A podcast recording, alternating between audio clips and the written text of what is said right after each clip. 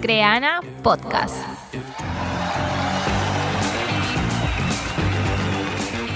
Hola amigos, ¿cómo están? Bienvenidos a un nuevo episodio aquí en Creana Podcast. Y bueno, de hecho tengo un tema súper interesante hoy. Y lo hemos nombrado Emprender, todo sobre lo que no se habla. Y para eso tenemos un nuevo invitado aquí en nuestra cabina.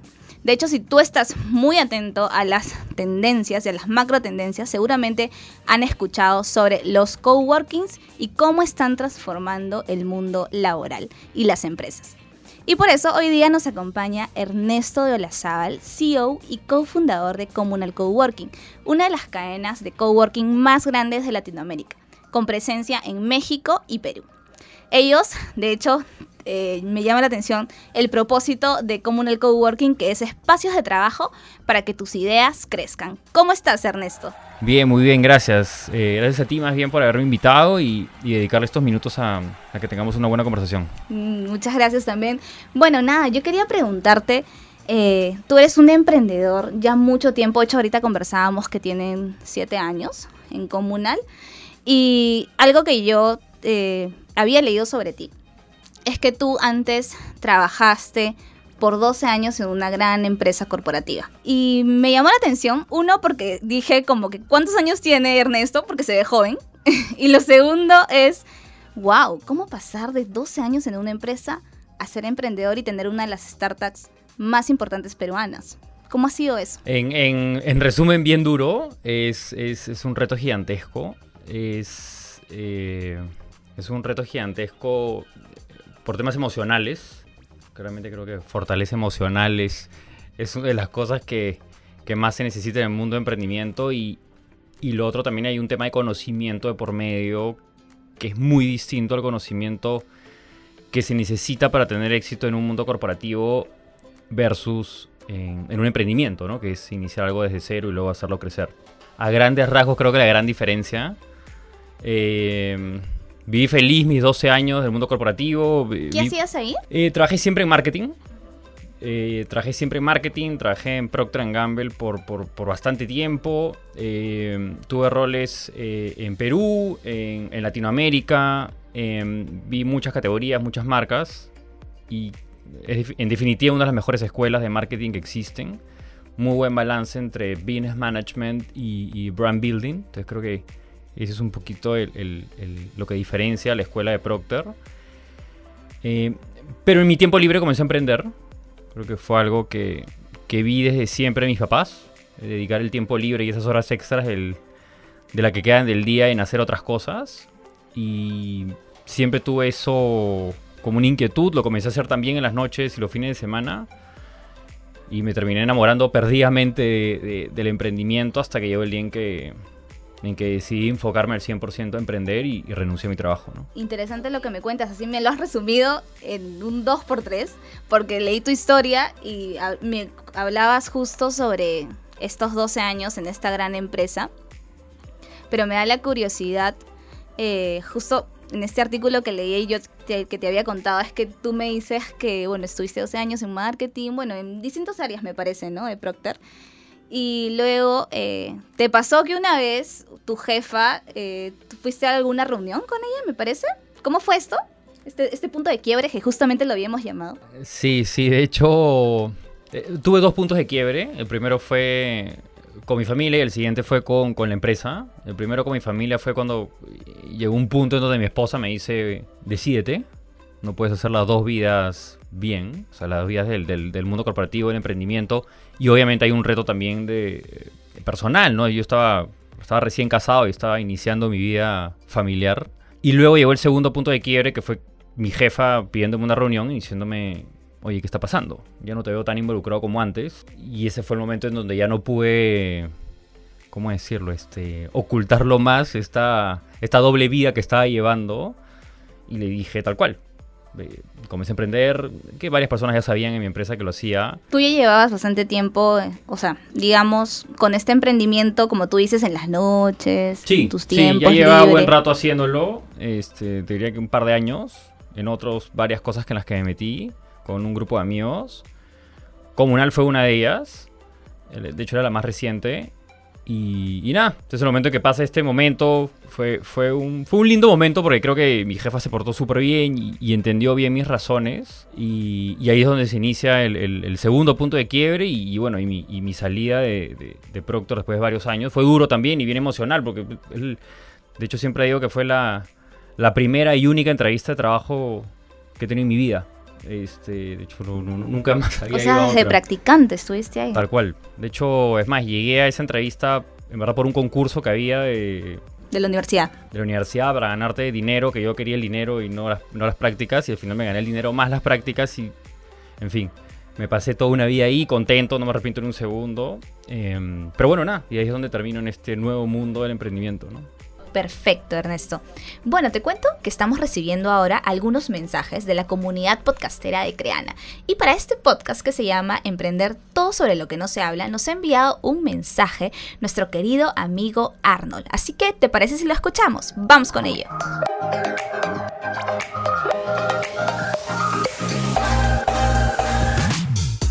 Hola Creana, justo soy con dos preguntas en mente porque quiero emprender mi propio negocio y una de las preguntas que tengo es cómo identificar ese momento exacto en el que debemos empezar a emprender cuando ya tenemos la idea del negocio. Y la segunda pregunta es qué factores debo tomar en cuenta para poder hacer este emprendimiento. Gracias. Buenísimo, Arnold. Y yo complementaría la pregunta de Arnold con cómo es que te diste cuenta que, bueno, identificaste esta macro tendencia, en tu caso la de los coworkings, y la trajiste aquí a Perú para poder emprender tu idea de negocio.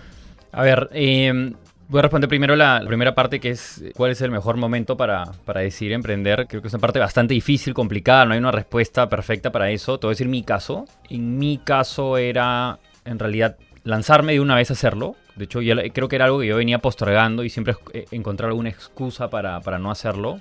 Estos dos puntos de quieres que te mencioné, tanto familiar como de- de- del trabajo, fueron los que me terminaron empujando a hacerlo.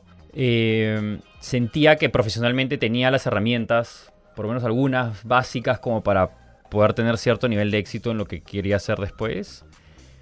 Y, y lo otro es que ya tenía cierto dinero ahorrado para aguantar esos primeros meses, años de, de- de incertidumbre, ¿no? Porque es una incertidumbre bastante alta. Claramente el, el nivel de salario no es el mismo cuando tienes un trabajo full y, menos que yo venía de un mundo corporativo.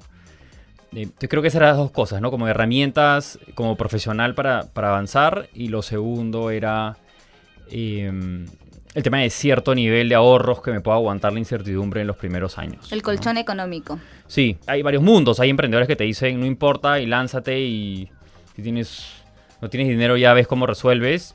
Soy un poquito más moderado en eso y, no, sí, sí. eh, Tenía unos ahorros, había hecho yo ciertas inversiones que, que me permitieron estar en esa parte tranquila y que no sea algo que me que luego me desespere o que luego me distraiga en, en los primeros años de, emprendimiento, ¿no? Entonces creo que esa parte me, me preparé bien y sí, creo que esas son las dos cosas más grandes. Luego específicamente lo otro que es lo de la, la idea, creo que al final el- tiene que ser un mix entre esa idea que te enamora, que ojo, no tiene que ser la idea esta mega disruptiva o que hayas inventado algo que nadie lo ha hecho.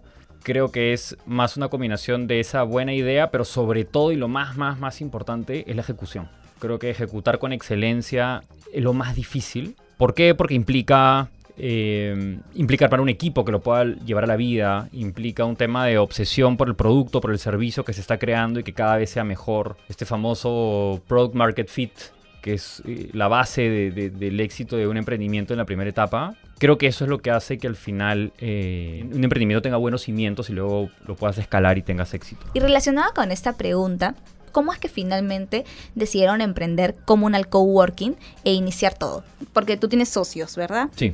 Con ellos emprendiste, o sea, ¿son tres fundadores, me parece? ¿O Eh, sí, ni- ni de hecho iniciamos cuatro amigos. cuatro amigos? Este, iniciamos cuatro amigos. eh, uno de ellos es el que, de hecho, es el que pone la primera piedra y el que nos junta a los cuatro. De hecho, no, no, no fui yo.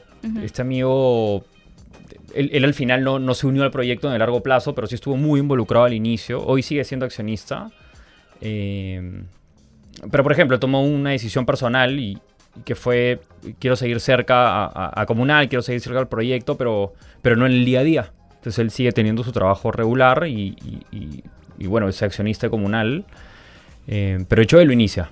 Él inicia. eh, Y sí, así fueron los... los y ustedes fueron a Estados Unidos, porque me parece que en Estados Unidos es donde se inicia el tema de los coworkings, algo La, así. la industria, de hecho, se inicia en, en Estados Unidos y en Europa. De hecho, hay varios debates y, y- Ah, y ok. temas al respecto, pero digamos que es en esas dos regiones en donde se inicia la, la industria. Muy enfocado al inicio en freelancers y en startups. Eh, era básicamente cómo sacarle el jugo a los espacios de trabajo que, que en su época estaban vacíos, porque bueno, fue la época de, de- de la debacle económica a nivel global. Y, y, bueno, también comienza el- el- todo el tema de economías colaborativas a ser mucho más fuerte.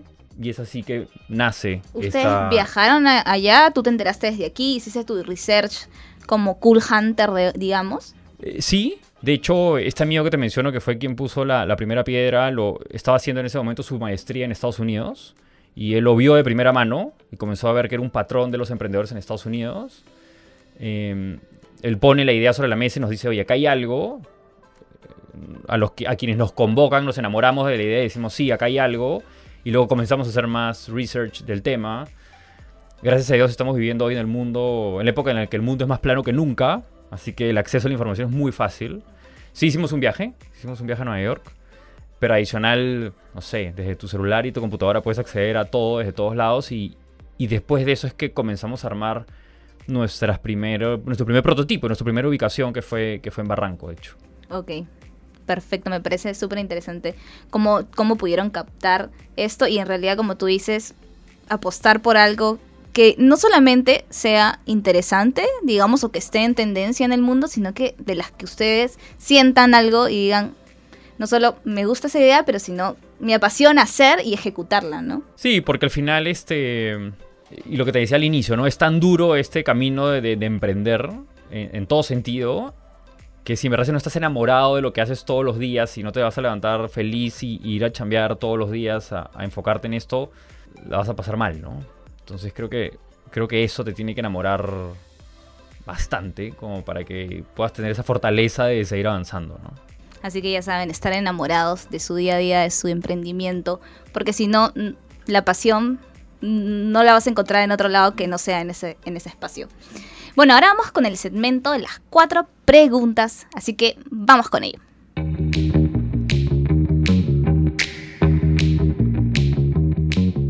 Dos hard skills que todo emprendedor debe saber.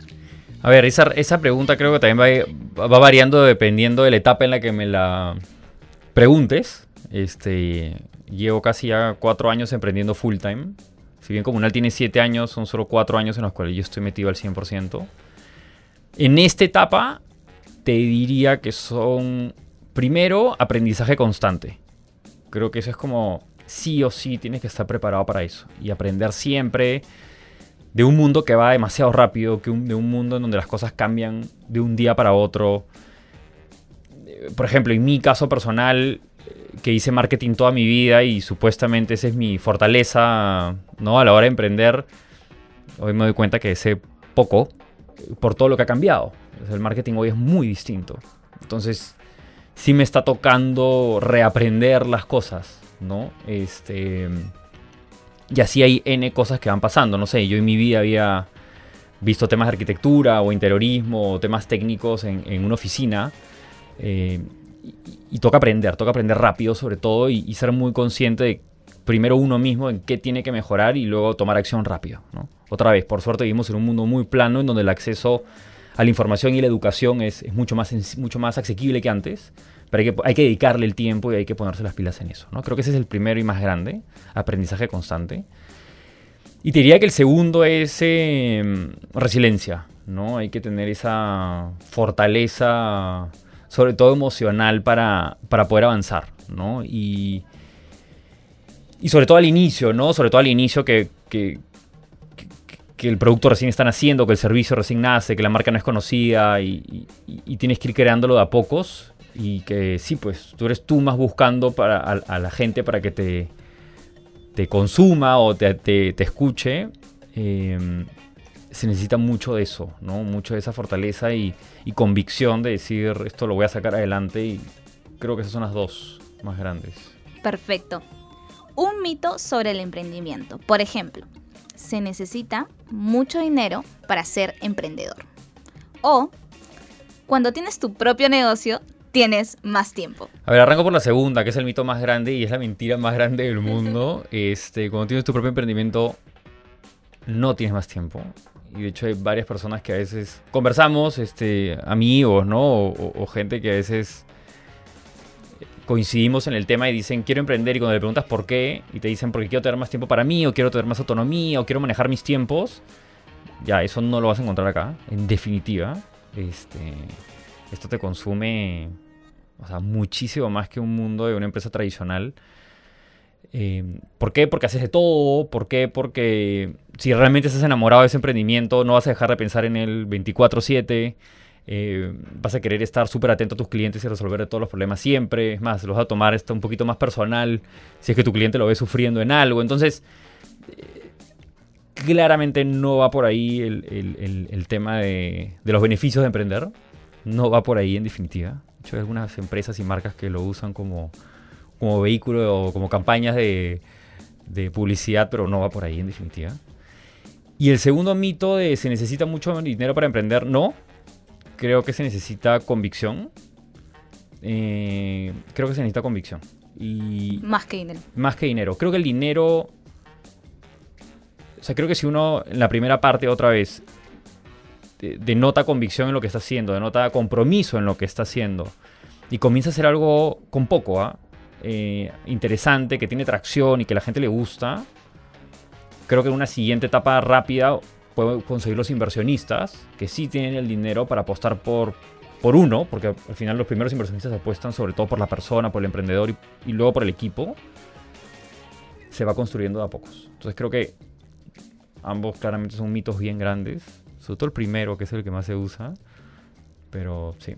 Dos tips para analizar a tu competencia estratégicamente. A ver, también, y, eso hay mucho, mucho en, en, internet sobre el tema, hay muchos este, Sí, muchísima gente habla de esto. Si realmente tu obsesión tiene que ser por, por tu mismo producto o por ti mismo, o si tu obsesión tiene que ser por mirar la competencia. Creo que en el balance de eso están las cosas. Este, creo que claramente si hay que enfocar energía es en uno mismo y cómo encantar y enamorar a los clientes. Eso es clave. Y cómo uno mismo ser mejor sin tener que obsesionarte por la competencia. Y eso es la base y la clave.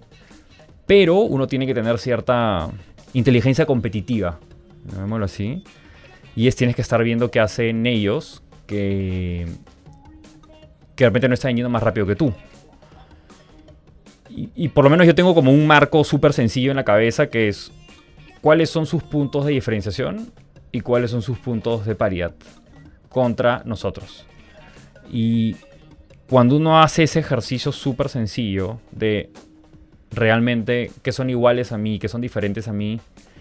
Y luego uno hace el pensamiento de voy a dejar que eso sea igual, pero este otro punto no hay forma que me lo igualen, va a ser mi punto de diferenciación. Es donde naturalmente estás trabajando la estrategia. Y donde naturalmente estás, trabajando esas pocas grandes cosas en donde tienes que enfocarte y van a hacer de que a ti te prefieran. Entonces, creo que ese análisis constante de dónde estás tú parado versus tu principal competidor es relevante hacerlo. Sin embargo, no debería ser una obsesión. La obsesión debería ser cómo tener a tu cliente con tu producto, con tu servicio enamorado todos los días. Súper útil lo que nos cuentas, Ernesto. Y por último, una frase que uses cuando sales de una reunión difícil con tu equipo. A reuniones difíciles hay, hay, hay de manera seguida. No sé si tengo una frase este, típica que use y eso en verdad mi equipo es quien, quien debería decirlo. Pero me atrevo a decir que es, seguimos en la lucha. Es una frase que uso justamente para momentos de donde estamos así con mucha carga de trabajo, donde a veces las cosas no salen como queremos y es normal, no, no debería tener miedo a eso, así es, pero seguimos en la lucha es una que, que, que, yo uso particularmente bastante por esos momentos difíciles. Qué bonita, me encanta, me encanta esa frase, seguimos en la lucha. bueno, terminamos este segmento. Ahora voy a pasar con otra pregunta y es que me tengo bastante curiosidad. De hecho, Comunal ha crecido muchísimo. De, creo que me parece que este año han, han abierto su oficina en México. ¿Fue el año pasado? Eh, la abrimos a finales del año pasado. Y en Perú este año ya vamos por el local número 15. ¡Wow! Sí. Es un montón. Bueno, entonces eh, mi pregunta es la siguiente. ¿En qué momento ustedes empezaron, pensaron en expandirse, abrir, por ejemplo, su segunda oficina aquí en Lima? Eh, Es también un momento difícil, ¿no? ¿En qué momento dices vamos a comenzar a, crecer? Eh, en nuestro caso fue ver nuestro primer local lleno, con clientes contentos, ¿no? Se estaba full, la ocupación estaba ya al, al- al- cerca del 100%, los clientes estaban contentos. Luego los mismos clientes nos decían, oye, ¿por qué no abres hoy, eh, pero en un siguiente distrito? ¿no? En ese momento iniciamos solo en Barranco, luego nuestra segunda ubicación fue Miraflores. Y es así, así fue que nos lanzamos por el segundo, ¿no? Eh, pero fue, a tu pregunta fue comenzar a ver que existía atracción, comenzar a ver que habían clientes contentos, clientes que, que están contigo, que se quedan, porque no sirve de nada que traiga a los clientes y al día siguiente no regresen. Y eso fue lo que nos empujó a abrir el segundo. De hecho, para que tengas una idea, nuestro primer local tenía 200 metros cuadrados, un local muy pequeño. Y el segundo fue de 600 metros cuadrados. Estábamos muertos de miedo cuando firmamos el contrato. Tres veces más grande. Decíamos, ¿qué estamos haciendo? Es un poco más y cerramos los ojos para, para la firma del contrato. Dijimos, ya, para adelante, hay que hacerlo. Seguimos en la lucha. Seguimos en la lucha. Y, y nos fue súper bien. Nos fue súper, súper bien. Y de ahí fue como, que ya, el siguiente. Y ya, el vicio. siguiente y el siguiente fueron 1200 metros cuadrados. O sea, el doble de lo que ya era una locura en ese momento para nosotros. Y también fue como, ya, nos lanzamos y también nos fue súper bien. Entonces, sí hay un tema de factor riesgo, obviamente, que, que creo que quienes emprendemos lo tenemos más alto que el resto.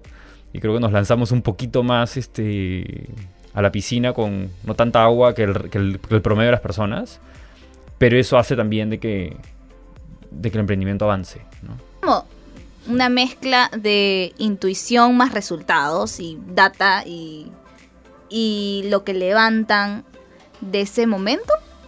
O, Te diría que muy poco. el- creo que la data vino después. Creo que, es creo que la, sí, creo que la data viene, muy, viene después. Es más, o sea, no es que tenía en ese momento, hoy lo tengo, ¿no? Hoy tenemos este, encuestas de satisfacción con todos los cortes a ver si por haber. O sea, hoy hay data para analizar. Y te puedo decir claramente, este, te puedo dar una, una reunión de una hora y presentarte dónde están los puntos de dolor de los clientes y lo que les, lo que les encanta. En ese momento es muy cualitativo. Ok. ¿no? O sea, para que tengas una línea, en primer local eran 25 comuneros, o sea, 25 escritorios, nada más. Entonces era tan sencillo como almorzar con ellos o tomarte unas chelas al final del día y sabías en qué eras bueno y en qué eras malo. Entonces, y creo que es la parte bonita y divertida de esa etapa. Es mucho más cualitativa.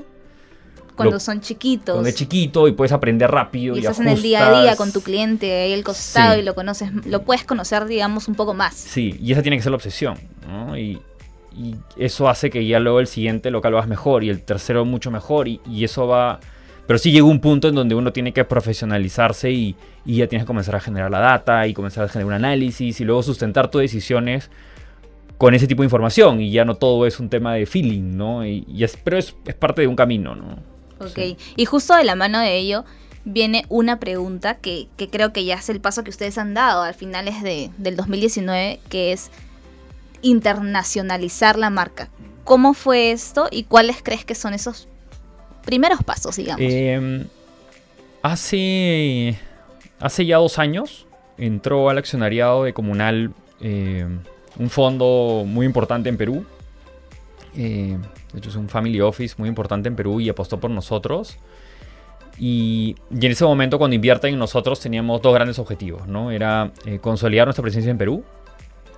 Y segundo, iniciar la, interna- la, internacionalización. Eh, el primer hito lo cumplimos rápido, eh, fue en el primer año.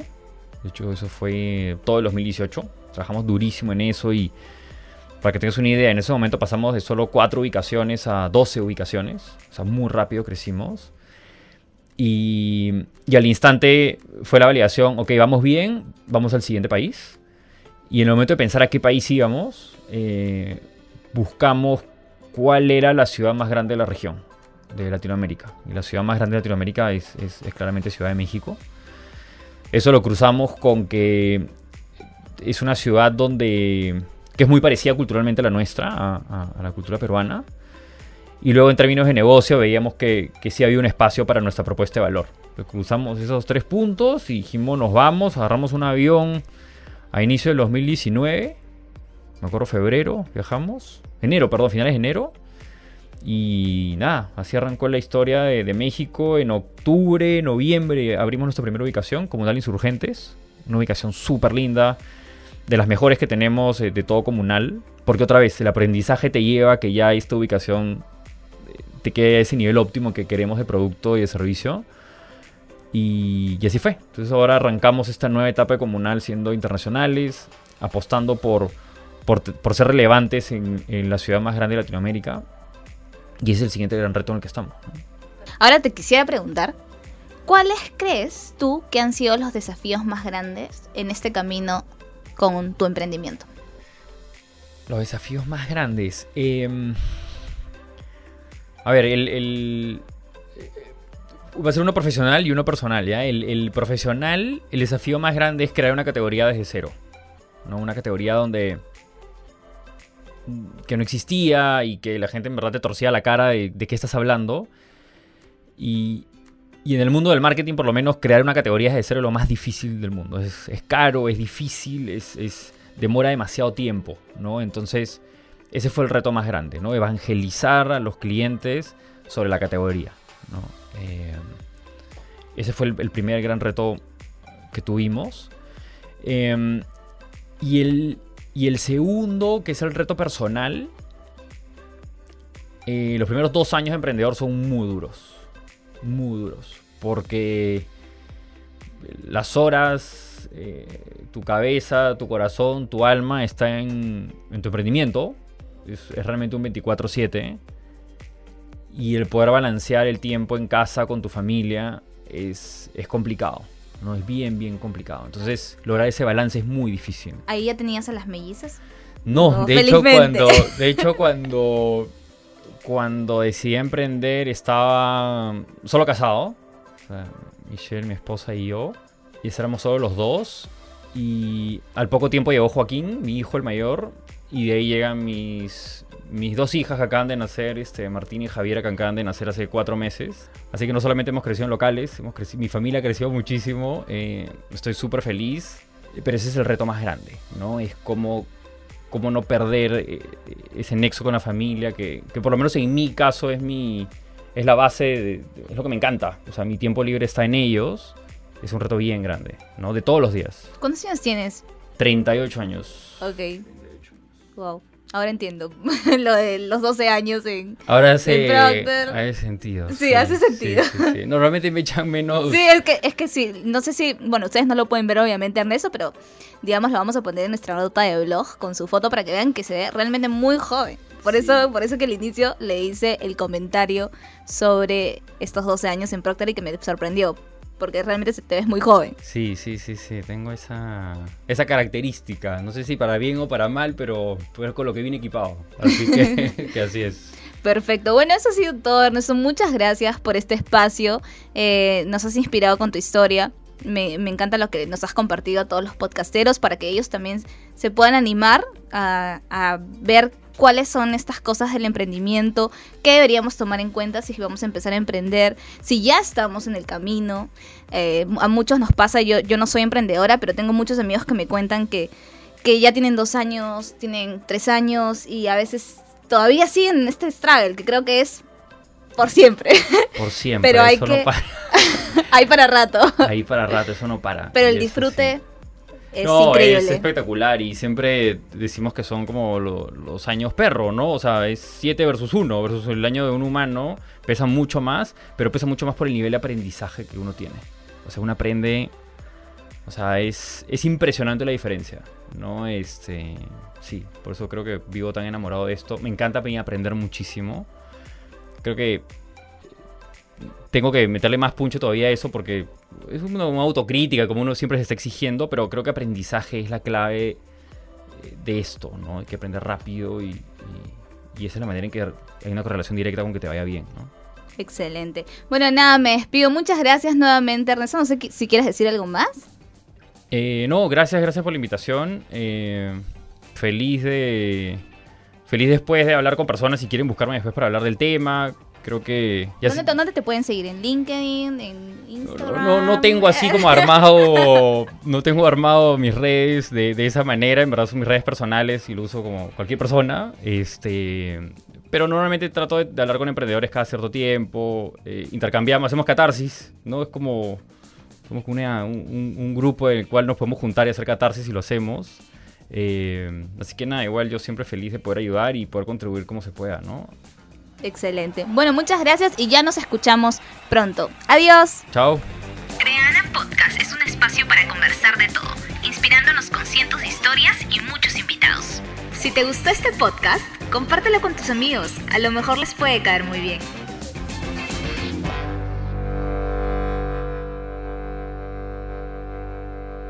Creana Podcast.